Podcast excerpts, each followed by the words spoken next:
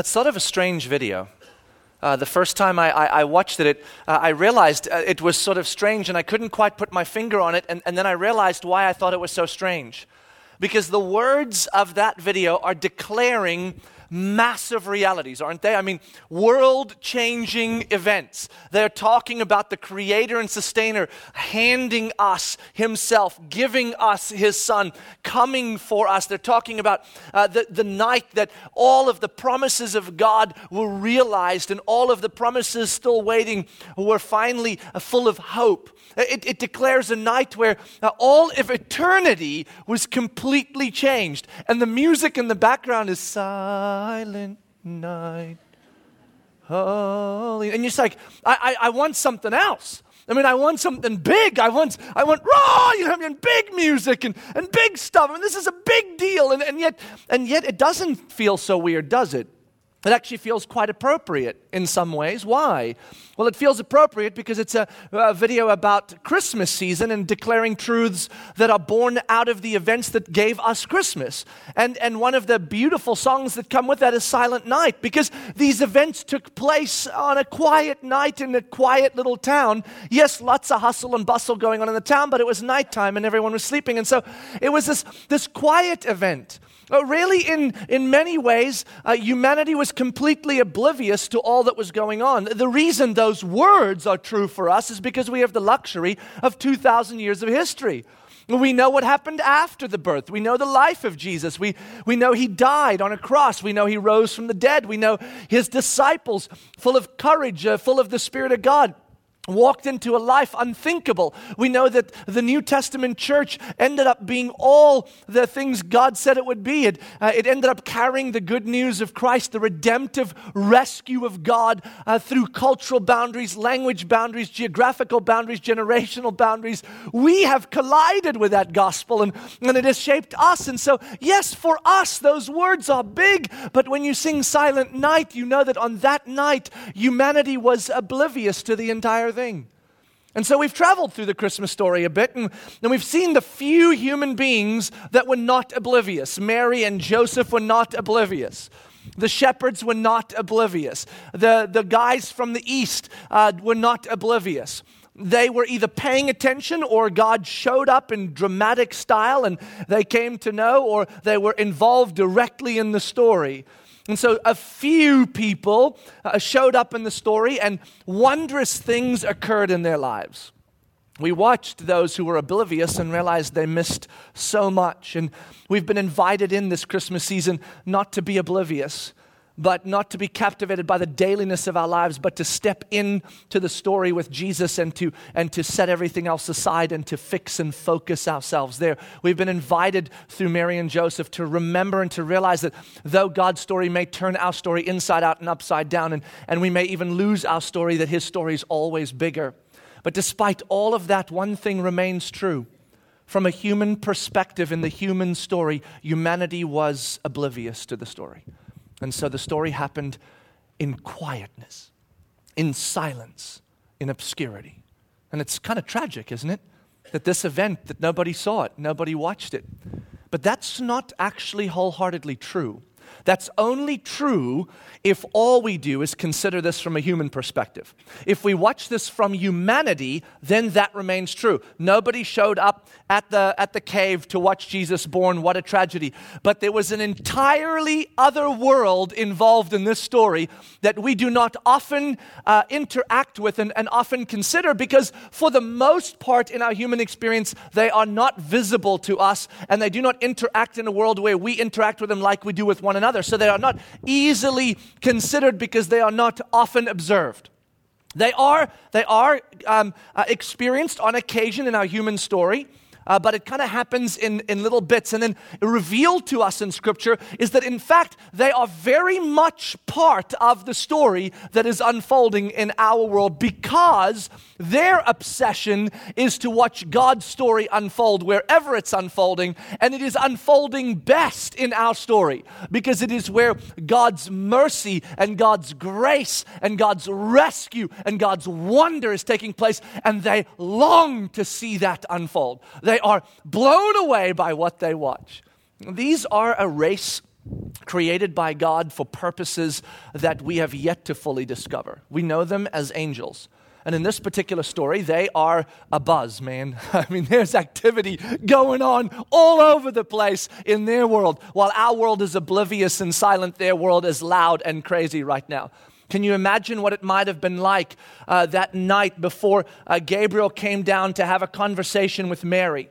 Recognizing with absolute clarity because he knew and it was revealed to him as to the other angels all that was about to happen. They had been longing for this moment. They had been waiting. I don't know how eternity works and how time and space works there, but our time and space happens in sequence. And so I can imagine as Gabriel prepares to enter into our world and interact with a young teenage girl named Mary, can you imagine maybe on his knee right before he came down with a couple of brothers? Others uh, holding hands and just thanking God for the honor that they are about to experience. Wondering what it's going to be like to watch the promises of God realized by a humanity that is lost and oblivious to Him. Wondering what it's going to be like when Mary first understands and realizes what's about to happen. Wondering what it might be like when Joseph is going to first have his dream and choose to take Mary despite the consequences. Wondering what humanity must feel when you are totally lost and then suddenly being found. And so, the honor, the, the glory of going down and stepping into our story, into our events, and being part of something that, yes, absolutely will shape all of eternity. And entering into our story, Gabriel comes and goes on multiple occasions in this Christmas story, and along with him, some others. Uh, there are angels that show up in the story in multiple places. I think of the shepherds. Remember that night? There's shepherds there in the fields, and uh, an angel shows up. We're not told who it is. It may have been Gabriel, it may not have been. But an angel shows up, and then right after him, an, an entire group of angels show up, and they come, they, they come sing the glories of God. Good news is coming to you. Good news is coming to you. Can you imagine the entire world of angelic beings? I wonder what they were up to that night. I mean, I can tell you. And if I'm wrong, then you and I can argue about it on the other side of eternity. But I can tell you that they were not oblivious. In fact, I bet that they were standing in absolute focus, watching the events of Christmas take place, watching every detail, worshiping and paying as close attention as a creature can pay to every moment, trying to extract all of it out. Because what a privilege it was. See, we know from Scripture, it's revealed to us, that the race of angels are in fact participants in our story, uh, in part as ob- observers of our story they, they get, on some level, we don't know exactly how, the privilege to observe what is unfolding in our story. We see this revealed to us in a couple of different places. In 1 Corinthians, Paul is writing to the church in Corinth, and he's writing about what it means to be an apostle and the, the life they're living and, and, and, and in this life the difficulty that comes with that. And, and this is what he says. Listen listen to how he thinks. Remember this is not just paul randomly writing. This is paul inspired by the spirit of god writing revelation for us from god. And this is what he says uh, 1 corinthians chapter 4 uh, verse 9 listen to these words. For i think that god has exhibited us apostles as last of all like men sentenced to death. Watch this now. Listen now like men sentenced to death, death because we have become a spectacle to the world, to angels, and to men. Do you hear that? Here's what Paul's saying is the story God is writing through us apostles, which we later on find out was the, was the, the foundation of the New Testament church being built up on. It was the foundation of the movement of the gospel into all these places. And Paul says, I believe God has made us last and least as men sentenced to death because we are part of the presentation of the story of the gospel to all the world, to the angels, and to men. Because all are watching. All are watching the story unfold. In the book of Revelation, um, in chapter 5, and multiple other places, we see a story unfold in the book of Revelation where angels and those in eternity are experiencing the story we experience on planet Earth, but in the full vision of what is happening in the spiritual places.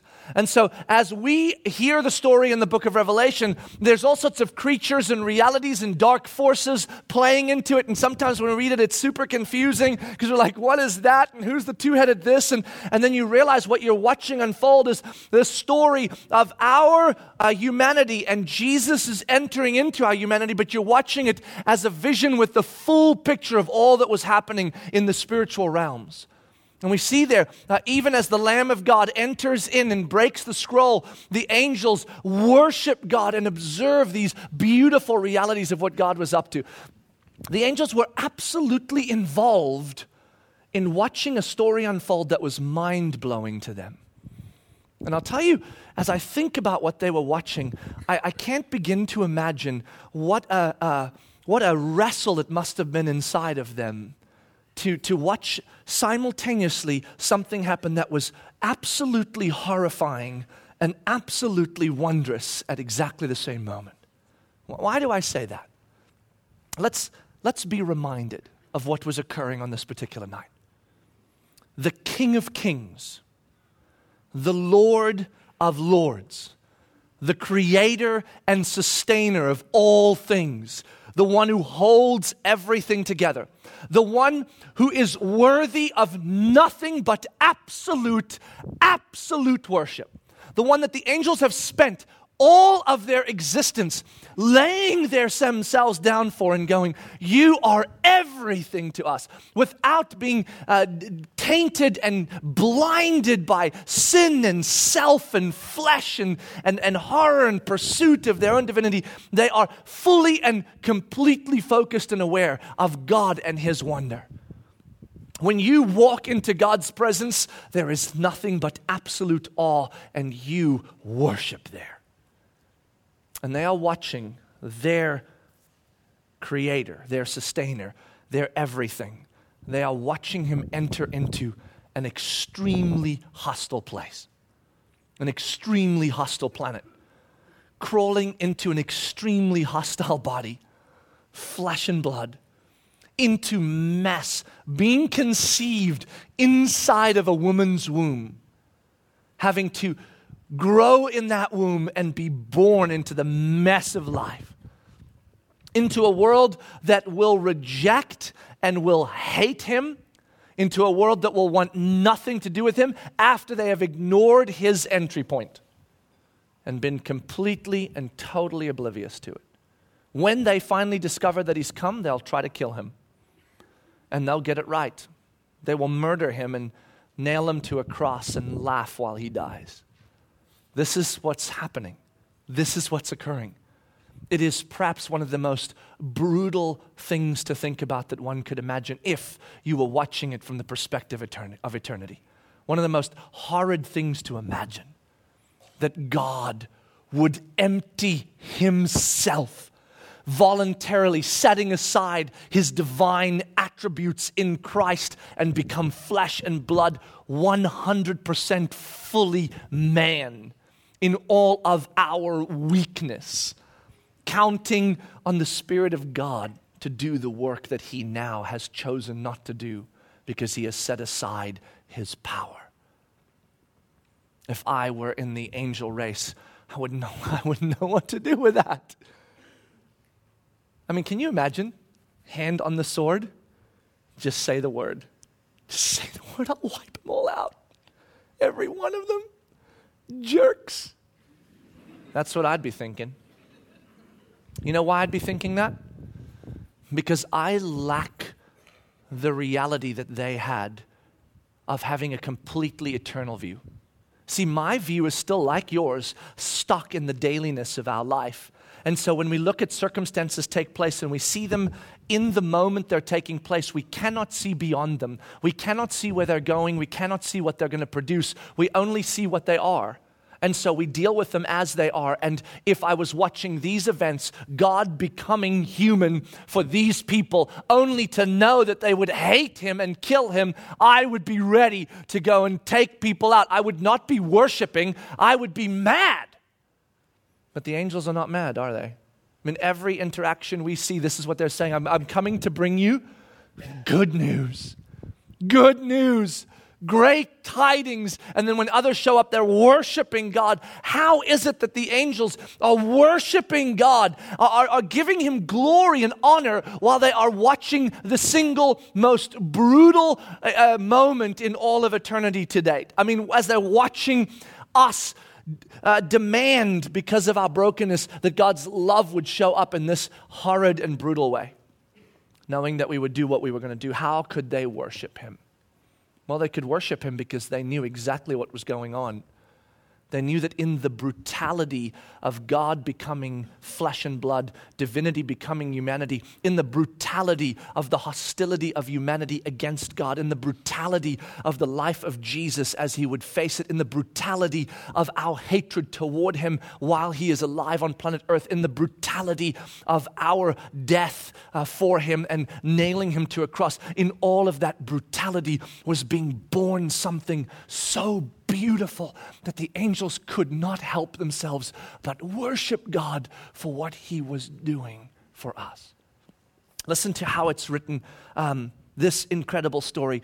Peter writes, um, in his first letter in 1 Peter chapter 1, and he, and he writes these words 1 Peter chapter 1, verse 10. Listen to these words. Now just listen to them because this, this deals with the angels and their experience of what was taking place on this particular evening on Christmas as Jesus was born onto planet Earth. Concerning this salvation, Peter writes. So we know the context here is Peter is talking about the gospel, our salvation story, the story of our soul rescue, the story of our future redemption, the story of our restoration, right? So he's saying, concerning this salvation that we have now discovered in the story of Jesus, because now Peter's writing after his death and resurrection, so now he knows the whole story. The angels already knew the story at the birth. Peter couldn't have, I couldn't have, you couldn't have.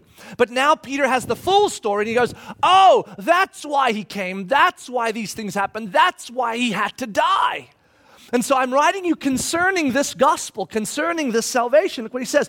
The prophets who prophesied about the grace that was to be yours searched and inquired carefully inquiring what person or time the Spirit of Christ in them was indicating when he predicted the sufferings of Christ and the subsequent glories. So the prophets of old are asking God, when is this going to happen? This, this coming of the Messiah, this, this birth of the Messiah, the suffering of the Messiah, and then the consequent glories of the Messiah after his suffering. And here's what they discovered it says here, it was revealed to them that they were serving not themselves but you. That's the people he's writing to in the things that have now been announced to you through those who preach the good news to you by the Holy Spirit sent from heaven. So he's like, look, we have the luxury of hindsight now.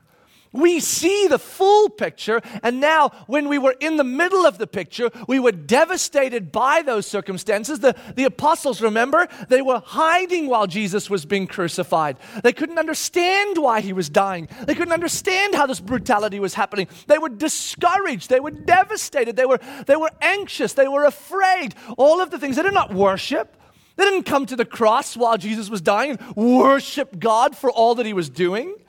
That came later once they found out that he came back from the dead and the cross was actually necessary. But the reason the angels could worship is because they had a grander perspective than we do. They weren't in the singular event, they were watching a full story unfold and they already knew how it unfolded. And look what it says here. It says, it says, through you, uh, through those who preach the good news to you by the Holy Spirit sent from heaven, things into which angels long to look. Man, this is these are events that the angels, for all of the time they were worshiping God, they knew something we didn't. That God's promises are always kept. He is always faithful. And so, unlike us hoping in our humanity that maybe God would show up and rescue us, unlike the Jewish people of the time uh, with 400 years of silence, wondering if it was ever going to happen when they were under the oppression of Rome, going, Has God forgotten us? The angels never had a moment where they're like, Has God forgotten them? Has, has, God, has God forgotten to pull off his promises? No. The angels were longing, waiting, anticipating the moment in which we, the blinded, would discover that God had always been faithful. He had never forgotten. That was never part of the story. God wasn't late, He, he didn't miss an appointment. It was unfolding as it had to, and the angels were longing for the events that would take place where they could watch the unfolding story of our rescue. And in the birth of Christ, despite its brutality, they knew what it was producing and they worshiped God there. Listen to this. Uh, Paul writes in uh, Ephesians chapter 3. This is what he writes about this particular moment as well. In Ephesians chapter 3, he says this um, in verse 7, Ephesians 3 7, of this gospel. So now again, where are we? We're in the gospel story. We're in salvation. We're in the events that began in our perspective, from a human perspective, at the birth of Jesus, right? But they had already been in play long before that, and the angels were just waiting for them to unfold. We experienced them as they were happening, and that we didn't even know what they were going to produce yet. We only knew uh, the brutality of it all at the moment. And watch this of this gospel, I was made a minister according to the gift of God's grace which was given me by the working of his power. To me, Though I am very least of all the saints, this grace was given to preach to the Gentiles the unsearchable riches of Christ, and to bring to light for everyone what is the plan of the mystery hidden from the ages, uh, for ages in God who created all things. So he's talking about the gospel and the mysteries of the gospel and the reality that it was going to reconcile uh, all men to one another and to God. So the Jews and Gentiles were going to come together, an impossible idea, all sorts of wondrous mysteries. And he goes, I've been given the privilege to carry this, to preach this to you. And then as you enter into the story and the church, the early New Testament church, uh, grows and is born, look what he says so that through the church the manifold wisdom of God might be made known to the rulers and authorities in the heavenly places. Man, you see, uh, even the rulers and authorities in the heavenly places were experiencing the story of God unfolding in us as it was unfolding, yet they knew. It's kind of like watching a great movie that you've already read the book for, right? I mean, The Hobbit just came out, and who doesn't want to go see The Hobbit, right? But you know the story already. You know how it ends. If you don't, I'm not going to tell you, don't worry. But you should, because you should have read the book. Uh, and so, um, and so you're going to go in and you're going to already know the story, but yet you're also going to experience the story, aren't you? So you're going to sit on the edge of your seat and you're going to be waiting for things to happen and you're going to go, I know that that's coming, but I'm not quite sure when and exactly how, and I can't wait to see it and the world of, of the angels were watching the story of Christmas unfold, and they were seeing this happen, and they knew that what was occurring on planet Earth, though brutal and difficult and terrible, and that even the disciples would experience greater brutality than the birth in the death of Christ, they worshiped because they had a view of what that brutality was going to produce. In the, in the book of um, Romans, in chapter 8, we are told uh, these words. Listen to this Romans chapter 8, verse 20. For the creation was subjected to futility, not willingly, but because of him who subjected it, in hope that the creation itself will be set free from its bondage to corruption and obtain the freedom of the glory of the children of God. For we know that the whole creation has been groaning together in the pains of childbirth until now. And not only creation, but we ourselves, who have the first fruits of the Spirit, groan inwardly as we wait eagerly for the adoption as sons, the redemption of our body.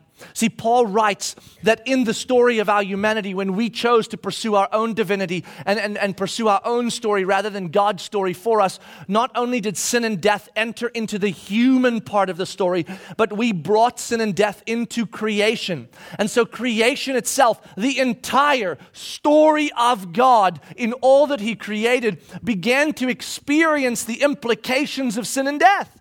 And so creation itself is now, instead of experiencing God fully and displaying God fully and singing the beautiful symphony of creation, shouting God to us and us shouting God to creation and us shouting God to one another in the way we live and the things we do, corruption has entered in. And in this futility of death, uh, now creation is groaning and longing and waiting for the rescue of God. We didn't groan long and wait for the rescue of God because we were too busy in our dailiness, too busy in our pursuits, but creation wasn't. Creation didn't ask for this story. We gave creation this story. So, unlike us who chose it and now chase it, creation was stuck with it and just waited for rescue.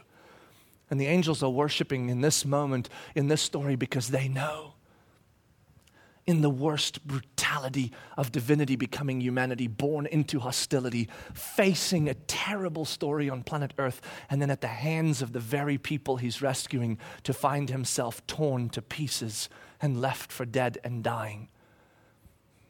They were not shaken by that because they had an eternal perspective. They knew the end of the story, and so they knew the purposes of the brutality just as we have been invited by the Christmas story into recognizing that our story is not as big as God's, and if His story turns ours upside down, like Mary and Joseph, that we can walk into it with confidence because we know that God's story will write better than ours.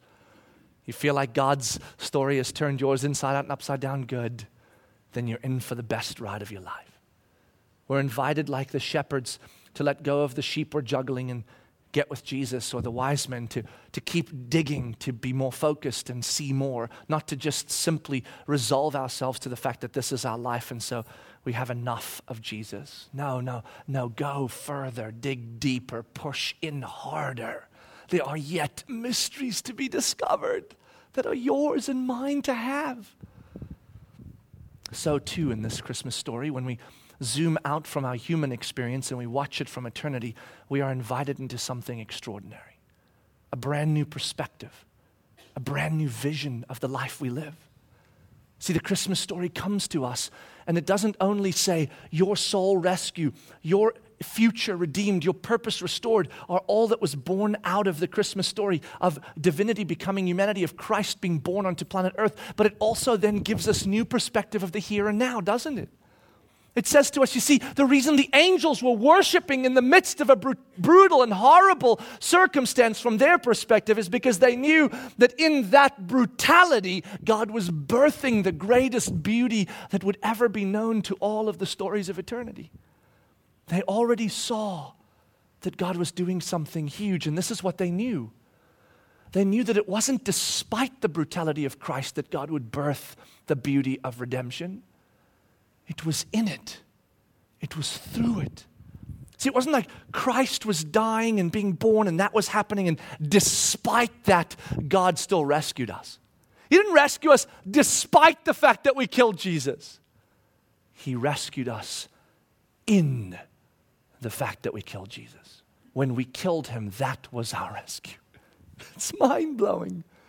How does God take brutality, horror, sin, and death and not birth beauty around it despite it, but actually take it and say, Watch this.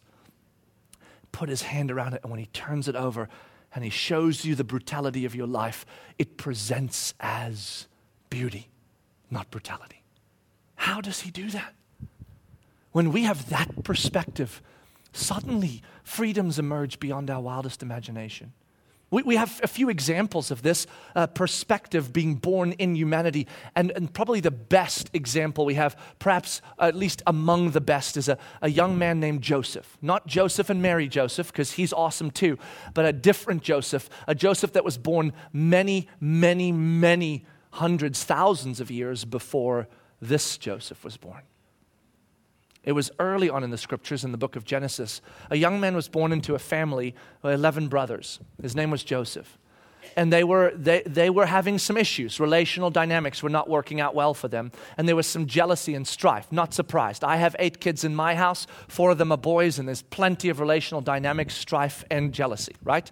The difference is this when my boys affect their vengeance on one another, they beat each other with plastic swords. That's because I don't give them real ones, because then they would beat each other with real swords, and that wouldn't go well.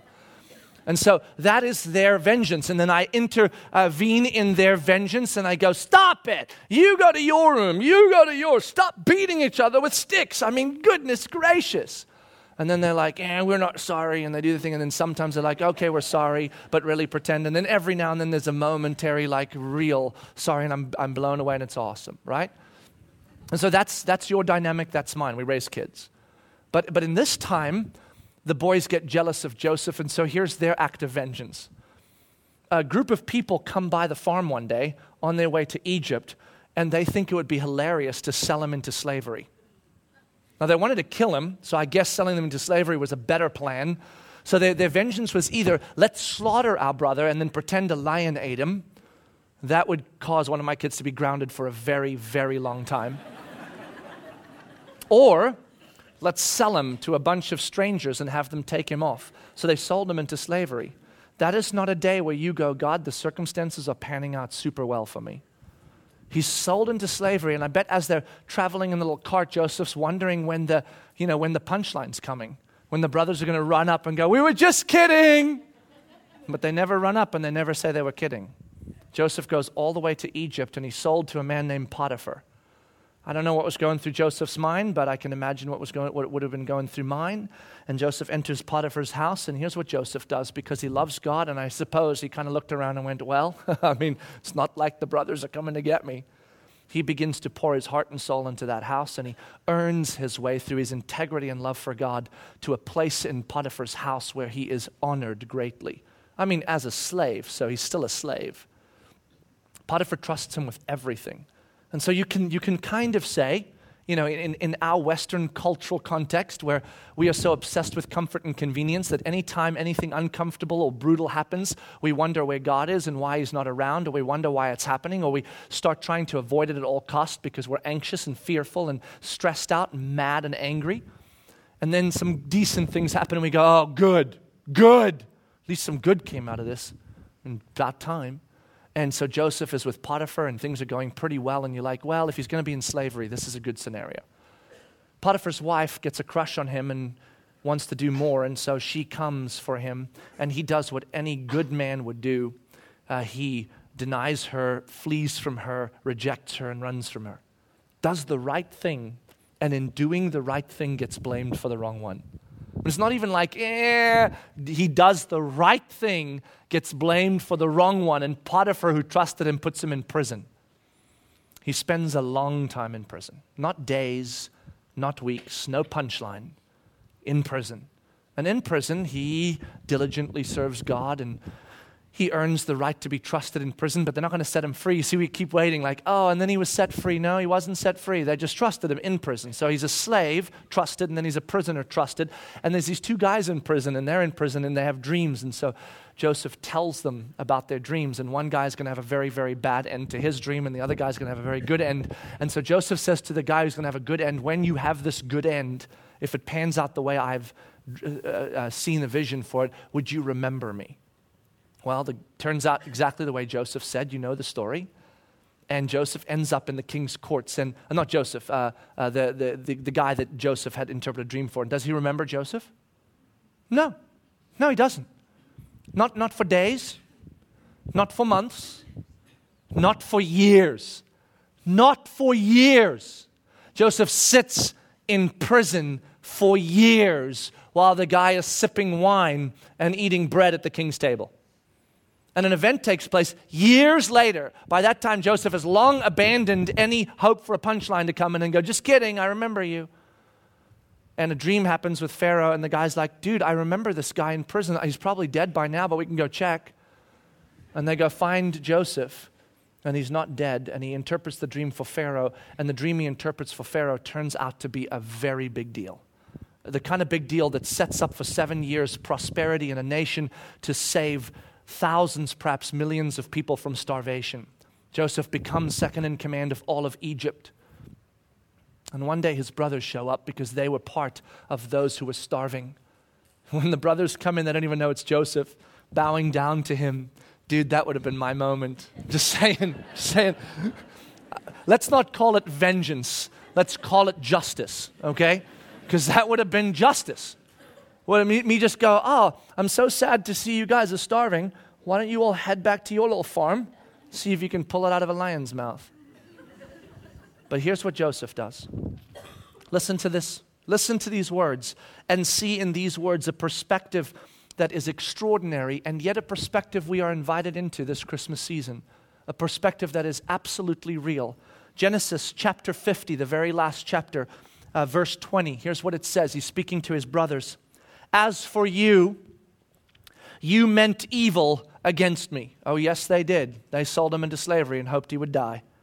But God meant it for good. He didn't say God used it for good, God meant it for good. God took the brutality of that moment and not despite it, but through it and in it, God meant it for good. To bring about that, many people should be kept alive as they are today.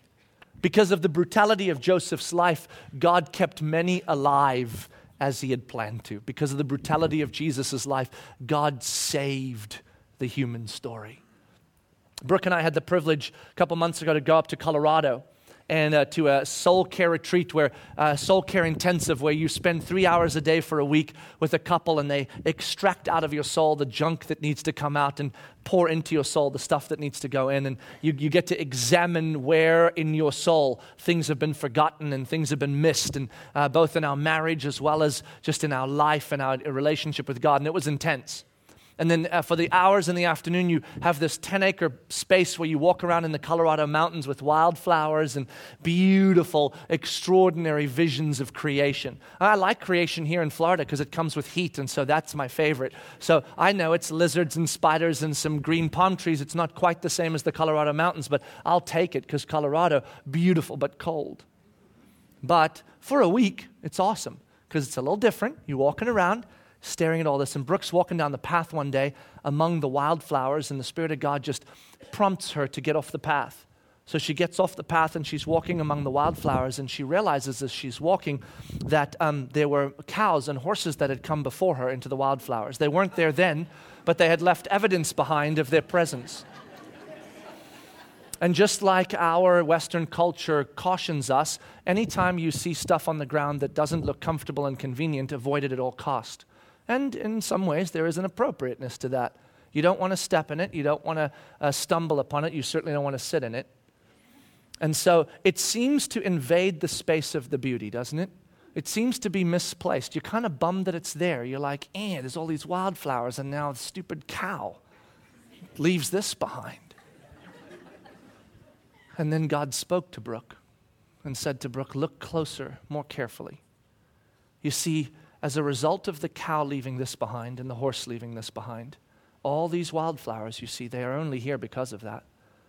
In fact, where this stuff lands, just a little while later, the tallest, brightest, most beautiful wildflowers grow because the richness of the fertility, uh, the fertilizing power in this is, is incredible. And this is what God spoke to Brooke. When you go home, currently you live in a scenario that's pretty brutal. For Brooke, it's pretty brutal just because of her personality. She is an introvert internally, though she presents as extrovert. She's an introvert internally. That means what she needs more than anything else is space, quiet, order. She's also a perfectionist, so that adds to that more space, more quiet, and more order. And we threw her into a story. God threw her into a story that said, How about we create a world where you will never have order? You will never have space and it will never be quiet in your home. And so that's brutal. And God said to Brooke, You keep looking for the beauty despite the brutality, but the beauty of your home rests right in the middle of the brutality. It is the brutality that will produce more beauty than you will ever imagine. We came back from Colorado. We were ready. It didn't work out so well yet but we're hopeful. Because brutality still is long lived. But you see, Brooke has a perspective now that she is looking for the beauty in the brutality. This is what you and I are invited into through the Christmas story. You and I face the brutality of life every day, don't you? I don't know what it is for you. What is it? Is it, is it environmental brutality? In other words, the circumstances around you? Have, have things gone awry around you? Uh, uh, did you lose a job right before Christmas and you're not sure how you're going to pay the bills or when it's going to happen? You know you've got enough in the bank account to get you through maybe January and then it's over. You've put 5,000 resumes out and nobody's calling back. That's brutal. That is brutal. That is stressful. That is, you're full of anxiety. You're wondering where God is in this. That is not a good thing, right? Is it, is it a diagnosis? Is that what it is? You go in for a checkup because you got a bit of a pain here or a bit of a pain here or a bit of a this there. And you come out and the doctor walks in the office and you see his face or her face and you're like, this isn't good. And then they sit down, they start with these words, I'm, I'm sorry, but. And suddenly you find out everything's inside out and upside down. This is not what you wanted. Is, is, that, is that it? That's brutal. That's brutal. Is it, is it other circumstances? Is it the, just the noise, the schedule, the, the hustle and bustle, the 90 hour weeks? Is it, is it the demands of life? Is that what it is? It's brutal. I know it, it's, it's soul eroding. Is it relational? Is that what it is? You're struggling with a relational dynamic that's complex and difficult and brutal? Is it, is it, a, is it a friendship relationship? Is it a relationship with a coworker that's just bad right now? And so every day you go to work, it's just brutal? Is it, is it a child parent relationship where you're struggling with a parent that you've, that you've been separated from in some way that you're not speaking to? Or is it, is it the other way around that it's one of your children that you just, you just can't seem to get it? I mean, you're trying everything, but it's bad right now. Is it a spousal relationship? Is there tension, breakdown, erosion? That's brutal. It's brutal. I know it is. It's brutal. It is soul eroding.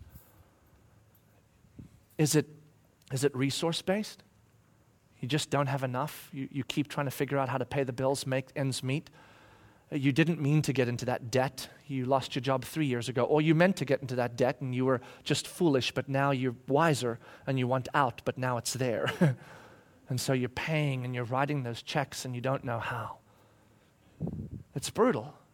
Life is full of brutality produces anxiety, produces stress, produces fear, produces discouragement. It produces the sense of where are you, God?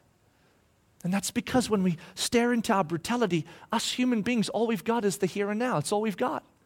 And the here and now does not feel great, does not feel good. And then the Christmas story comes to us through the perspective of the angels and says this it was brutal, it was horrid, it was terrible. But we worshiped God there. Why? Because God's story always says the same thing. Every time there is brutality that this planet produces, I will put my hands over it. And when I am done with it, and I turn it around like magic, like wonder, like, like unthinkable supernatural power, I will present it, and it will present as beauty.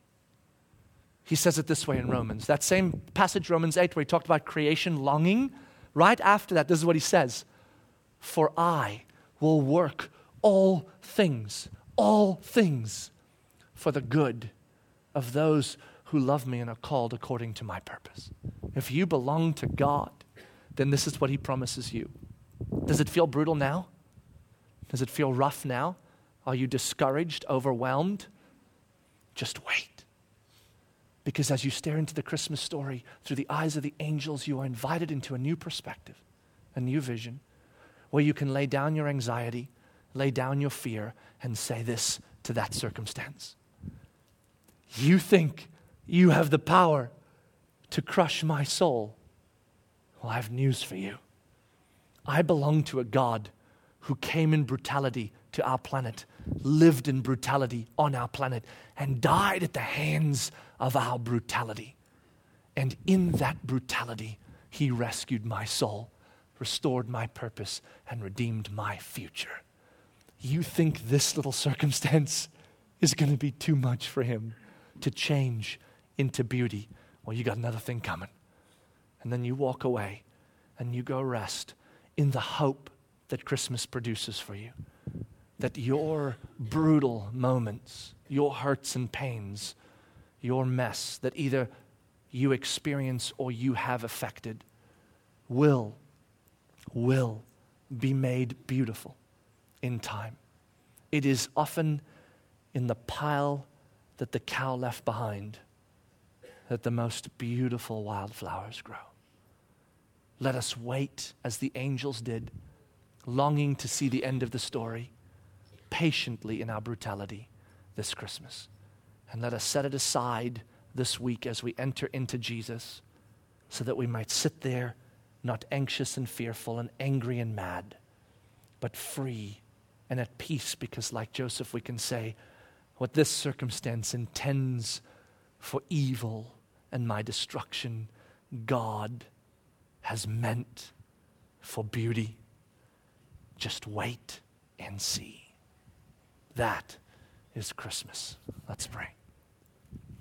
God, thank you for your incredible and wondrous love for us that you would come into our story, walking into all of the brutality we brought to it for you, all of our mess, all of our anger, all of our, all of our violence toward you. And yet it was in that struggle, in that brutality, that you produced the gospel story, the most beautiful reality that we have ever known. May we stare into our circumstances this Christmas and find new perspective, new vision, new hope there out of this Christmas story through the perspective of those who watched from eternity and knew more than we do.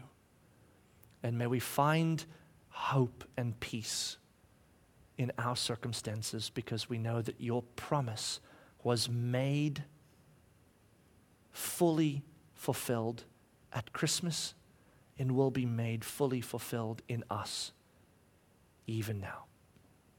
Show us the way to this vision and perspective and give us peace there. We pray in Jesus' name. Amen.